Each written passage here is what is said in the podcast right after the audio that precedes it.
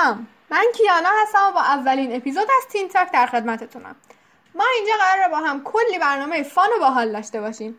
از دعوت کردن دوست گرفته تا معرفی کتاب و فیلم و هر چیزی که بخواید فکرشو بکنید.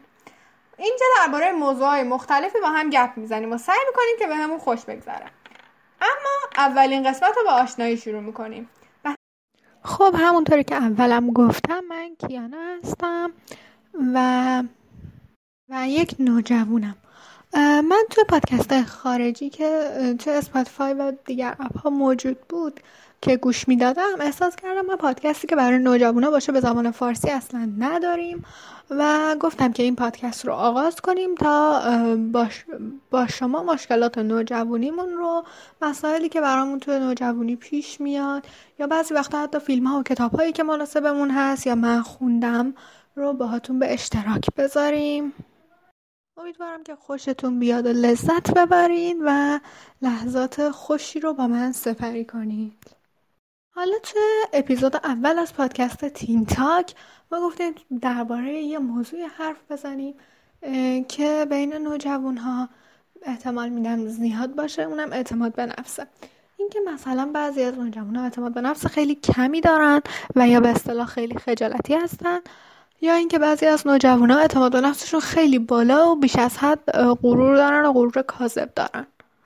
همینم از دوستم پانیز خواستم که بیاد و اینجا با هم گفتگو کنیم.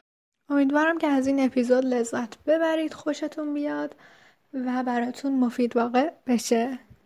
راستی تا یادم نرفته اینم بگم هر نظری پیشنهادی انتقادی از ما داشتین می‌تونید ما در صفحه اینستاگراممون همراهی کنید. صفحه اینستاگراممون هم به اسم پادکستمون هست یعنی تین تاک. خبر انتشار هر اپیزود رو همونجا بهتون میدیم و سعی می‌کنیم که اطلاعات مفید و جذابی هم اونجا براتون به اشتراک بذاریم. سلام پانیز خوش اومدی به اولین اپیزود تین تاک. سلام دوباره از طرفم. من پانیزم قرارم شما رو تو این مسیر همراهی کنم. حالا بعدا بیشتر با من آشنا میشید از شیطونیام از قهر کردن و آشنا شدن خب ممنون پانیز از معرفی جذابی که داشتی. دیگه وقتشه که بریم سر موضوع اصلی که می‌خوایم توی این اپیزود از پادکست تیم تاک در موردش صحبت کنیم. اعتماد به نفس. خب همراه همون باشید تا یه گفتگوی جذاب در مورد اعتماد به نفس رو گوش کنید آقا اصلا اعتماد به نفس از کجا شکل می‌گیره؟ من توی یه کتابی خوندم که ما هر اخلاقی که توی بزرگسالیمون داریم از زمان کودکیمون شکل گرفته. مثلا چیزایی که اون موقع می‌بینیم یا اتفاقایی که برامون میفته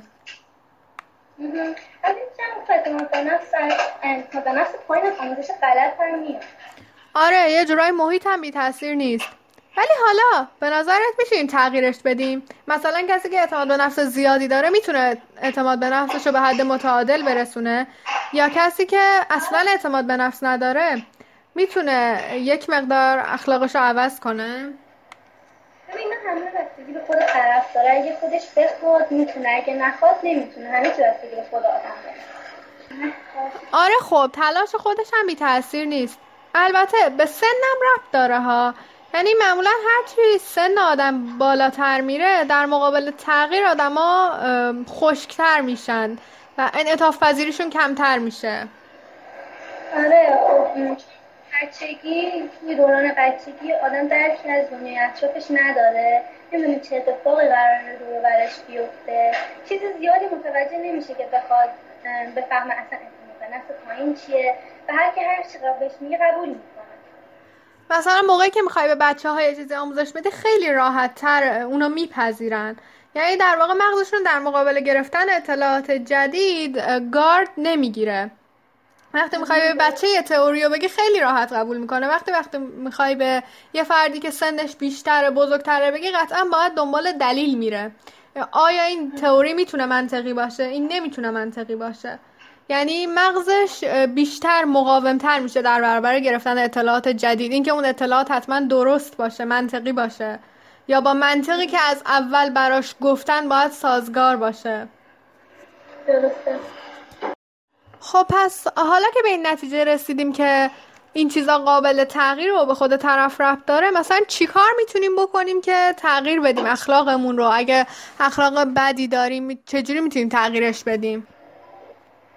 خب می‌دونید همه چی به آموزش بستگی داره. به نظر من اگر از بچگی به کودک آموزش بدن این اتفاق نمیفته که فرد بخواد کلی زحمت بکشه تا تغییر کنه نظر من یکم باید توی این مملکت و توی این فرهنگ تغییر ایجاد کنه چون اگر از کلاس اول بریم بچه بگیم آقا جرأت نگفتن رو داشته باش. جرأت نمی‌دونم چه هم جرأت اصلا داشته باش. چرا باید اعتماد به نفس پایین بگیره؟ وقتی خودش ایمان داشته باشه دیگه نیست که بخواد اصلا اعتماد به نفس پایینی داشته باشه. آره خب لازمه که بچه ها از همون اول بگیم که خودشون قطعا آدم مفیدی هستن برای این جامعه که توش دارن زندگی می‌کنن. اگر هم توی این جامعه هستن قطعا دلیلی بوده که این بچه ها به دنیا اومدن و هر کدومشون می‌تونن کارهای بزرگی انجام بدن. خب ولی حالا همه اینا به کنار. خب یه سری هایی که بالاخره نتونستن این رو از بچگی یاد بگیرن به نظر تو مثلا بهترین روش اینه که چیکار کنن بتونن خودشون رو تغییر بدن. به نظر من مثلا اگه کتابایی بخونن که توی این موضوع باشه یا حتی از یه مشاور کمک بگیرن فکر کنم کارشون خیلی راحت تر بشه. یا اینکه با پدر مادر خودشون مشورت کنن تو این موضوع. چون واقعا موضوع مهمیه اینکه ما بتونیم راحت در مقابل درخواست هایی که دیگران از همون می‌کنن و به نفعمون نیست نبگیم. یا اینکه اگه کسی داره ما رو اذیت می‌کنه بتونیم جرأت داشته باشیم اینو اطلاع بدیم به بقیه یا اینکه جلوش وایستیم. آره درست میگی به نظر من همینه. ولی خب حرف زدن یا مثلا با مشاور کتاب خوندن و تمرین با خودش حرف زدن مثلا با خودش. باید بگه با خودش بگه آقا من همینیم که هستم. خدا همینجوری منو آفریده. دلیل نیست که خودم بعدم بیاد یا بگم چرا مثلا زشتم چرا خانوادم اینجوری هم حتما یه حکمتی توش بوده که من اینجوری هم نباید به خودش تلقی کنه که آدم بدیه چون این رو سرنوشتش هم باز قرار تاثیر بذاره. و باید تمرین کنه که بتونه اعتماد به نفسش رو بالا ببره. خب حالا این هم حرف زدیم برای کسایی که اعتماد به نفس ندارن که چیکار کنن اعتماد به نفسشون رو ببرن بالا. حالا به جز این اونایی که اعتماد به نفس دارن به نظر تو چه جور آدمایی هستن؟ چه اخلاقی دارن؟ یعنی اعتماد به نفس داشتن یک فرد رو از با چه شاخصهایی می‌تونیم بفهمیم؟ به نظر من این که به خودش ایمان داشته باشه یعنی اون فرد اگه به خودش ایمان داشته باشه یعنی اعتماد به نفس داره. یا مثلا اینکه خودت نگفتن داشته باشه. یا مثلا اینا خوبه ها ولی به نظر من اعتماد به نفس نباید جا بیشتر داره چون میشه بود به نظر من هر چیزی متعادلش خوبه. یعنی تو اگه میگیم من به خودت ایمان داری به هر به خودت ایمان داشته باش به مشکلاتت هم فکر کن. بگو آقا من این مشکل رو دارم باید حلش کنم. نگو من این مشکل رو دارم همینی که هست. اینجوری میشه غرور به نظر من باید هر چیز رو اعتدال یعنی میانه روی کرد. آره خب به نظر منم کسی که اعتماد به نفس داره در واقع کسی که از چیزهایی که قابل تغییر نیست تو وجود خودش ایراد نمی‌گیره. مثلا اینکه حالا چرا ظاهرش اینجوریه بالاخره هر کسی یک ظاهر منحصر به فرد خودش رو داره و باید اونو قبول کنه و وجود خودش رو دوست داشته باشه. مثلا اگه یه کتابی می‌خره نره بگه که چرا بقیه مثلا پنج تا کتاب دارم ولی من یه کتاب دارم. از همون کتابی که داره لذت ببره. اعتماد به نفس داشتن همونجوری هم که خودت گفتی خوبه. ولی خب اعتماد به نفس زیاد خیلی ضررش بیشتر از اینه که تو اعتماد به نفس نداشته باشی. به نظر تو پانی ضررهایی که اعتماد به نفس خیلی بالایی داشته یعنی بیش از حد به خودت اعتماد به نفس داشته باشی بیش از چیزی که هستی خودتو قبول داشته باشی می‌تونه چه آسیبایی به آدم بزنه؟ مثلا کسی که ضعفاش رو قبول نمی‌کنه یا اینکه به دنبال از بین بردن ضعفاش و بهبود ضعفاش نمیره ممکنه چه ضربه های بزرگی تو زندگیش بخوره. اینکه مثلا از غروری غرور کاذبی که داره ممکنه چه اتفاقای بدی براش بیفته. خب ما می‌دونیم که اگه اعتماد به نفس یه آدم خیلی پایین باشه خودش فقط آسیب می‌بینه. خودش هی شکسته رو برو شکسته تر و شکسته تر میشه. هی میگه مثلا چرا من زشتم؟ یا مثلا چرا هیچ کس دوستم نداره؟ و افسرده میشه. خیلی بده. و کسی هم که خیلی غرور داره بازم خودش آسیب می‌بینه. هی هر روز تنها تر میشه. آدمای دورش از کنارش میرن. دیگه دوست ندارن باش ارتباط برقرار کنن. میمونه خودش و خودش. باید این افراد اعتدال رو رعایت کنن. نه باید اعتماد به نفسشون انقدر پایین باشه نه اونقدر بالا. ولی خب می‌دونیم در هر صورت خودشون آسیب می‌بینن. نباید به خودشون آسیب بزنن. هر کسی باید واسه خودش ارزش قائل باشه. و امیدوارم میروزی همه مردم بفهمن که این دنیا ارزش ناراحتی یا هیچی رو نداره. و همین. خیلی ممنون که تا اینجای کار همراه ما بودید. امیدوارم که از این پادکست خوشتون اومده باشه و از گفتگوی امروز ما در مورد اعتماد به نفس لذت برده باشید. و خیلی ممنون از پانیس که تا اینجای کار همراه ما بود.